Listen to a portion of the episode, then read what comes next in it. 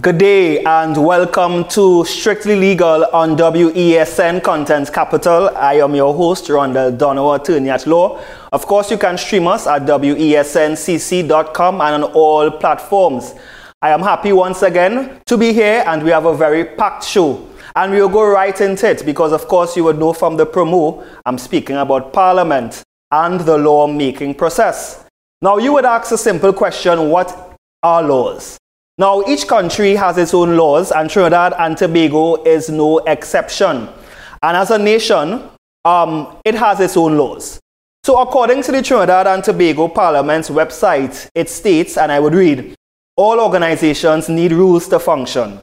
Society, as the most complex of organizations, need a large variety of rules to govern relations with between members.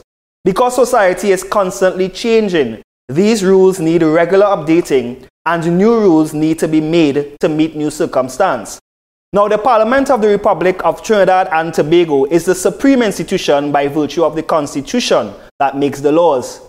How are laws passed, one may ask? Now, before we get into our guest, um, we know that laws are passed in the Red House. We know that, let's, let's um, put up the photo of the, the historical context of or images of the Red House.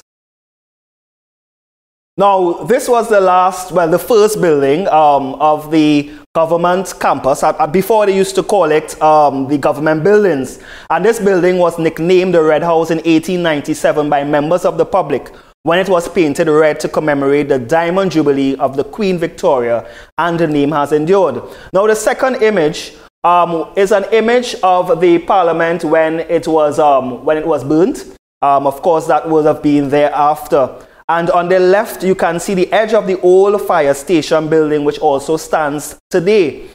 Uh, now, the third image is the Red House today. Of course, you would know that um, it, was um, it was restored in 2020 and reopened in 2020. This historical building, as we know, the Red House. And one may have seen that the next photo, this would have been the previous House chamber uh, where many, many parliamentarians, current and former, would have sat. And of course, the final image is inside the refurbished House chamber, uh, which is now the very bougie and very um, current uh, chamber of the Parliament of Trinidad and Tobago. Of course, that is a historical context. Now, my in studio guest today will be discussing Parliament and the lawmaking process. She is none other than Miss Chantel Laroche. I hope I got it correctly. Um, Chantel Laroche is an attorney at law. She has worked at the Office of the Parliament since 2010. She's now the Senior Legal Officer of Parliament and she provides apolitical advice to the presiding officers and members of Parliament to support them in the performance of their duties. She's an experienced lecturer and tutor and she has also served as facilitator and trainer for both the national and regional youth parliaments. And it's only yesterday I realized that I was speaking to her how famous she is because a lot of her proteges, her youth parliamentarians, are locked on. So good morning to you. Good morning, Chantal. Good morning to you, Rondell. Thank you uh, very much for the invitation. And I have to start off with a good morning to the youth parliamentarians, of course. They're all locked in and viewing, and to my team at the Office of the Parliament. It really is a privilege to be invited um, to speak about the process of lawmaking, to give some insight and some information.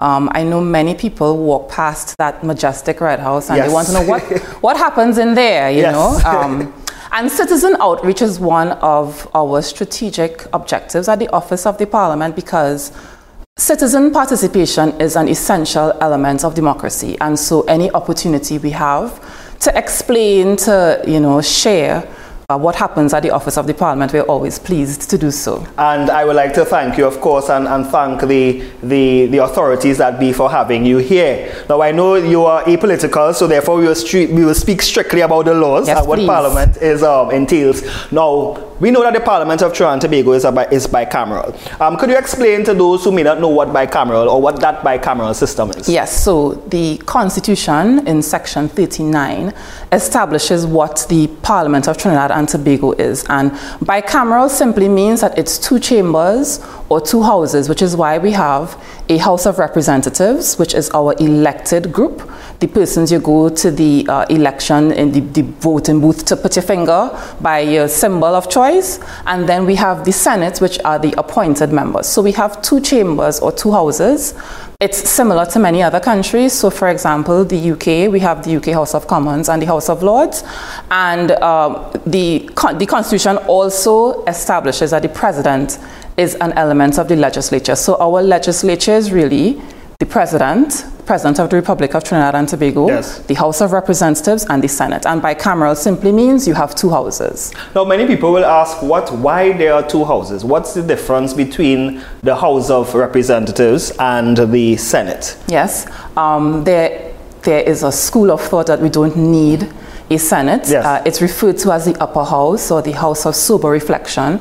It's really intended to be a check and balance, um, one over the other. Um, whether that holds today, matter of opinion, but it really is intended one to be a reviewer or a check and balance on the other.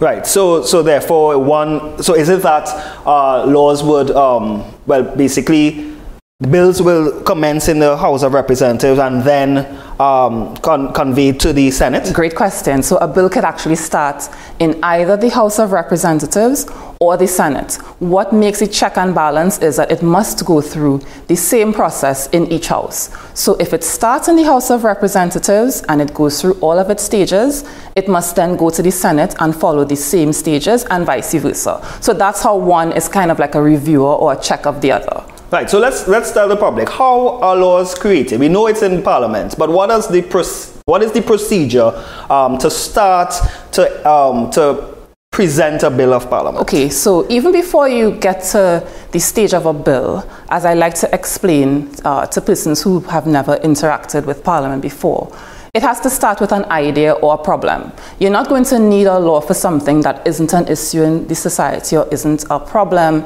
Um, so, for example, right now, with COVID 19, we would not have needed any COVID 19 related laws before last year because COVID 19 didn't exist. Yes. So, it usually starts with some issue some problem that needs to be solved, or you have an existing law that needs to be updated or changed. So, for example, with social media, you didn't have that problem before. You have laws that deal with computers, and so when computers had a big back, now you have to deal with newer issues in relation to use of computers. So, it usually starts or commences with some problem yes. to be identified, some idea.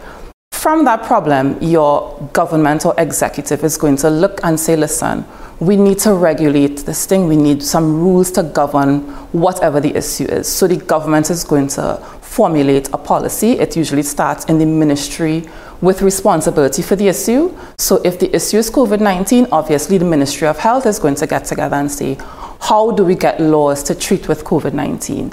And from there, then you get to. So even before the bill comes to us, it has to start with some issue in your society, yes. some problem, something.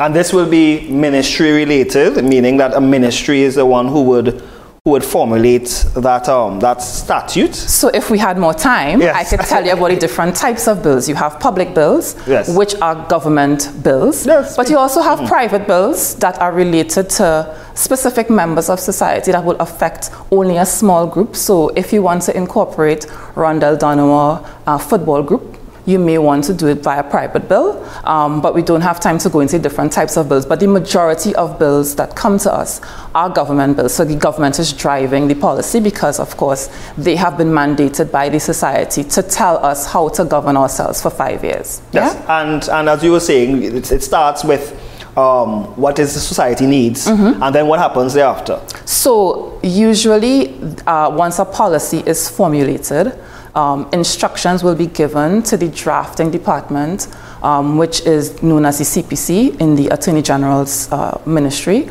to draft a, a draft law. Draft and the CPC bill. is, sorry, so oh. Chief Parliamentary Counsel, I'm we sorry. Lawyers. Yes, I'm going the to public use, yeah, Chief Parliamentary Counsel. Yes. Um, it's the drafting department. It's a department of lawyers whose specialty is drafting legislation they would be given the instructions to draft based on whatever policy has been decided on a particular issue.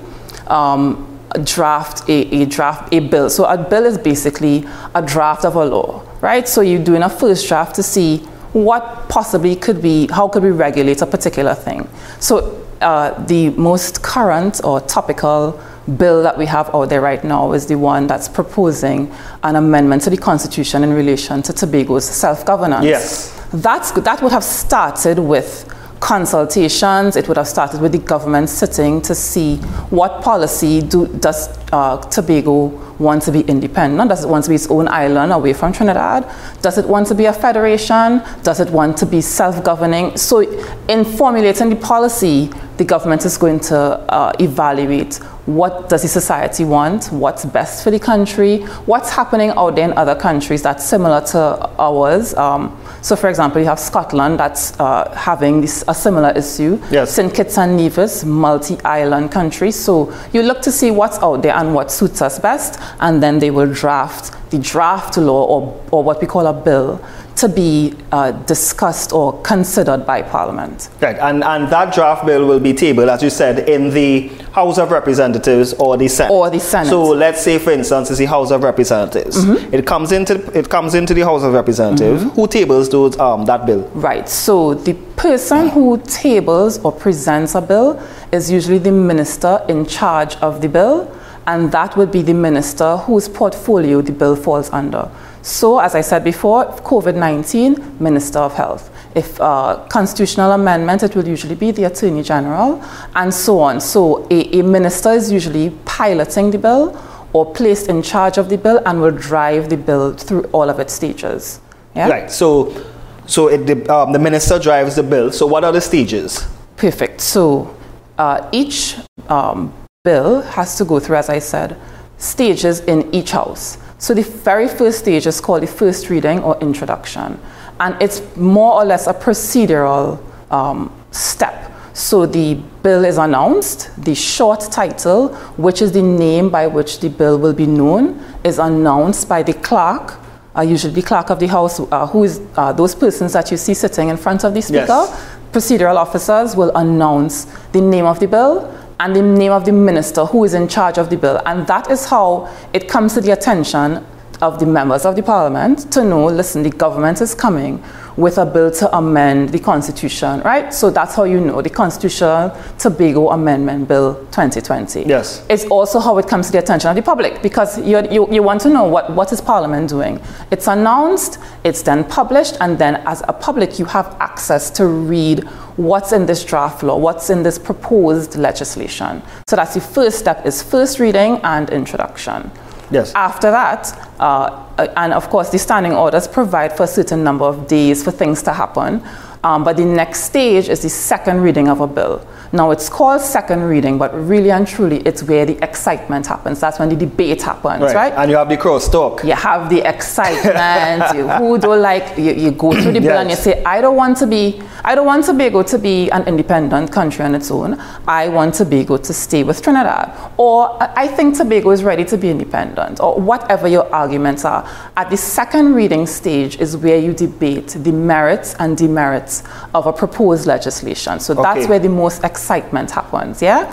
Um, the next stage is usually um, the committee stage, and um, I'll say usually because we've um, amended our standing orders uh, in such a way that a bill can be referred to a committee right after it's read for a first time Okay. or after that second reading stage. So you have the government has options depending on what's happening or what type of legislation it is. So, for instance, something as important and heavy as the bill to amend the constitution uh, for self-governance of Tobago, Yeah. it was immediately sent to a select committee once it was first read. Is it that to speed up the process? It's to allow consultation, it's to allow involvement, um, it's to ensure that you, you go through this thing and you understand, um, you know, its complexities. Are we do, going in the right direction? It may allow you to bring in experts or consultants to help with the bill.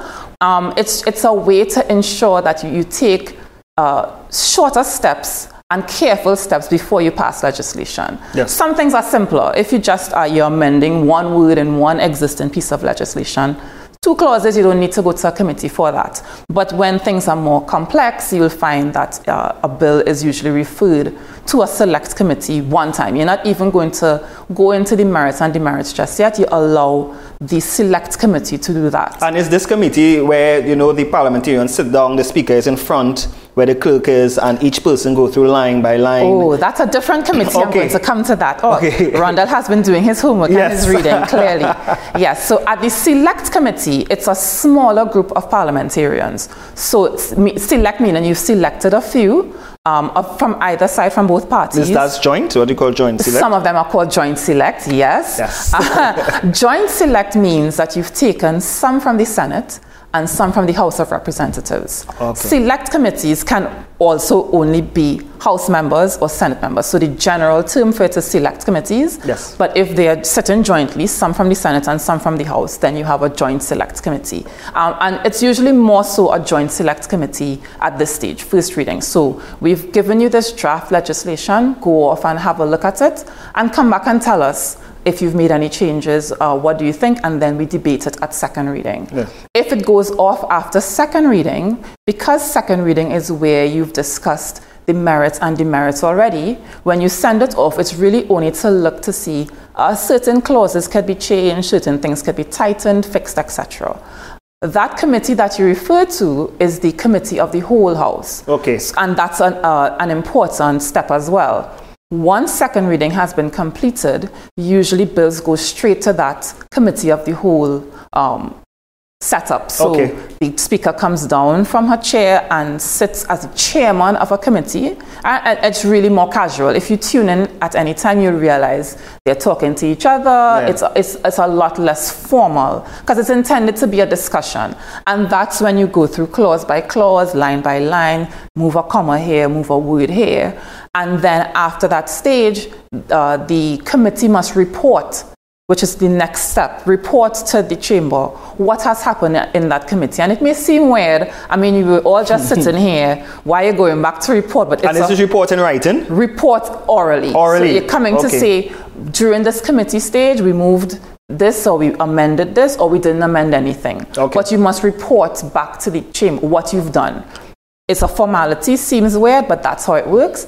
And then after that report is made, then you go to the third reading and then to the passage of the bill. And then that uh, those steps must be repeated in the next house. So if it started in the House of Representatives, it then goes off to the Senate, first reading, second reading, third reading, report, etc. Right? But you must have all of those steps in each house in order for a bill to be validly passed. If you miss a step, if you only do it in one house, you don't have law just yet. You're Yes. still at draft stage. Now, you, you, you speak about pass. Bills have to be passed. Now, Mm-hmm. what now in terms of the majority? Now, I know that there are Mm-hmm. discussions on no, um, special majority Mm-hmm. or, or simple majority. Could you just explain the concept of what type of bills require simple or what is simple majority? Sure. Um, the type of bill that will require a s- what we call a special majority is usually one that is either um, interfering with your. I want to be as Section simple as I can. 5 of the Constitution. I want to be as simple as I can, Yes. right? If it, if the bill is proposing something um, that is in contravention of sections four and five of the Constitution, then it can't be that just half or a majority of the members can say, okay, you can't wear, women can't wear pants anymore. Right. I, I'm Okay. interfering with, you can't go to church anymore. I'm interfering with one of your rights um, in the Constitution. And the Constitution being our supreme law, mo- all our laws must be in conformity with the Constitution. Yes. So anytime you're proposing something that is going to interfere with those Section 4 and 5 rights, then you need a special majority. In addition to which, if you are proposing a law that is going to try to amend the Constitution itself,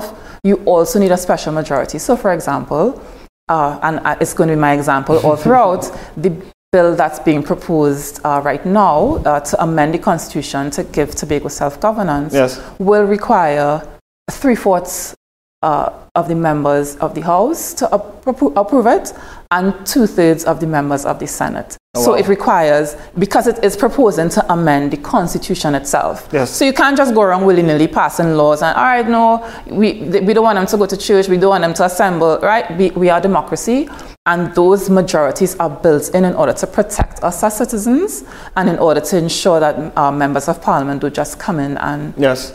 Away your constitution that you, that you honor so much, yeah? Which can be challenged in the courts, Which of course. can be always challenged. And, and now the simple majority. What what type of um what type of ratio are you looking at if you have Simple to pass? majority is, is simply half plus one. Okay, so A majority. So it's two of us, we, we, a majority would be two. right? Three of us, a majority would still be two because it would be a more than half. Yeah? So the government of the day, once it's a simple majority, they will always have the simple majority, That's whichever correct. government is um, That's correct. is there. and that's how it works. It's not just Trinidad. Yes. I know people tend to think, oh, We are the Trinidad is- Westminster system. We have inherited a Westminster system, and the reason for that is the government is the government that has been mandated by society to govern for five years. Basic social studies, guys. Basics, but you know. studies. Not everyone is aware, so of, of you, course. you, you try now, to help. Now, if a bill is passed in the House, so it's, it's passed as a majority in the House, but not in the Senate, what becomes of that Mm-hmm. Well, uh, that's bill? what's so special about uh, our um, setup. Our our Senate is unique because it's not just uh, government and opposition. We also have an independent bench, Yes. and the numbers are such that uh, if you don't get support in the Senate, your, your bill dies. Right? It, it must pass House and Senate. Unfortunately, if you're unable to uh, get that support that you need in the Senate, the two thirds that's required, bill dies, and you have to come back again. A long time for you can't just bring it back next week. Wow. The standing orders say when a bill can be brought back, um, and it's usually not uh, for six months. Six months. Yeah. So that's the purpose of the independent Senate bench, It is because again, check and balance. of course. I, I, I'm- I don't belong to either party, so I, I don't have anything Rule to, of law. to gain or lose if I, if I don't support a piece of legislation. If I'm seeing it from an independent Yes. lens, I may not support it. I may say, "Mm, no, you all need Yeah. to go wheel and come again with this one, yeah? so Wheel and come again, yeah, yes. yeah, yeah. But if it, if it, if it doesn't pass in the Senate, Yeah. the bill unfortunately has to die. and and it, it passes. Uh, what becomes now after it passes? Right. So upon passage, once you've uh, successfully taken a bill through both houses, House and Senate, the next step is assent. And in order for a, a, a draft law to be converted into law, into an act of parliament, so it's a bill, it's a bill going through, in order for it to transform into law that can govern us, it must be assented to by, well, now Her Excellency. Her Excellency. Yes, I love to say it, Her Excellency, Yes. um, which involves um, the president actually signing it, physically signing a bill, and placing a seal, a nice big red seal. I'll, I tried to find one, but too complicated to Right. print something like that here. But um, it, it- that's how it becomes law now. Um, from time to time, you will find that even though a bill is assented to immediately upon passage, it may not immediately come into effect. And those usually, those provisions are usually built into a bill. Okay. So, if, for example, a government is ready to pass a piece of legislation, um, let's say, for example, the one that's being done to, for the transformation of the court system, Yeah. but the courts haven't been built. So you pass your legislation first, but you build in there a provision that allows you some time before it becomes effective or beco- before it is proclaimed. Okay. So that's another one you hear in the media all the time. Proclamation. And that's when it's gazetted.